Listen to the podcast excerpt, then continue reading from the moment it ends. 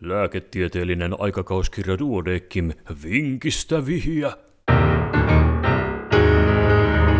Numero 12 vuonna 2018. Matkatyöläisen näköhäiriö. 55-vuotias nainen tuli neurologin vastaanotolle noin viikko aikaisemmin ulkomaan komennuksella ilmenneen näköhäiriön vuoksi.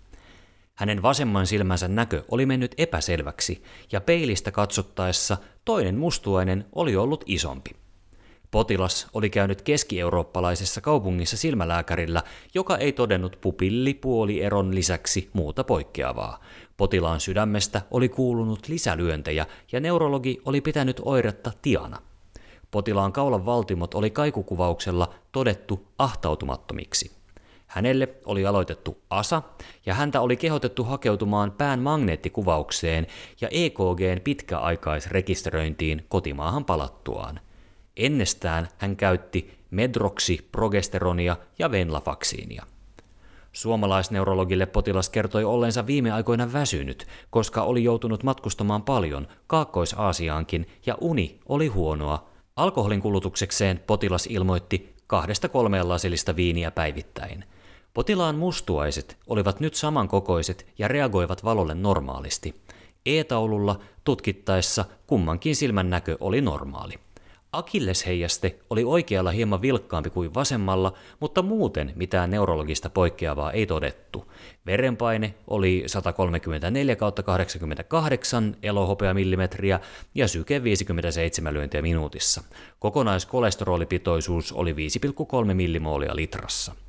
Ulkomailla suositellut tutkimukset toteutettiin. EKG-rekisteröinnissä todettiin runsasta eteislisälyöntisyyttä, mutta ei sydänsairauksiin tai sellaisen uhkaa viittaavaa. Pään magneettikuvauksessa havaittiin joitakin subkortikaalisia vaskulaariseksi degeneraatioksi tulkittuja signaalimuutoksia. Mikä oli toisen mustuaisen laajenemisen syy? Ja vastaus seuraa hetken kuluttua.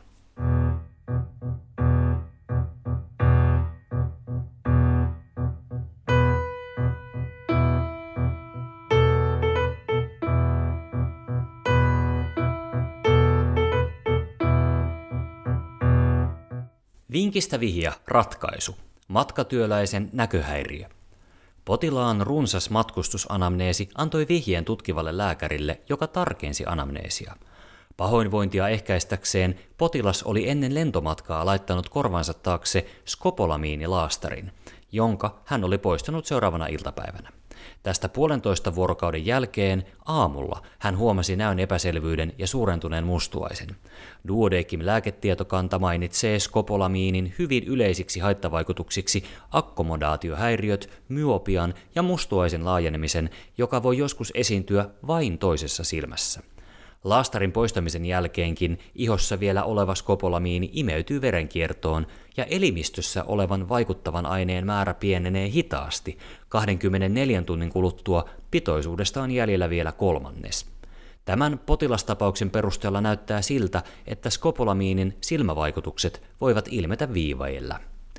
Tiaa potilaalla ei siis ollut, eivätkä oireetkaan amaurosis fugax kohtaukseen viitanneet.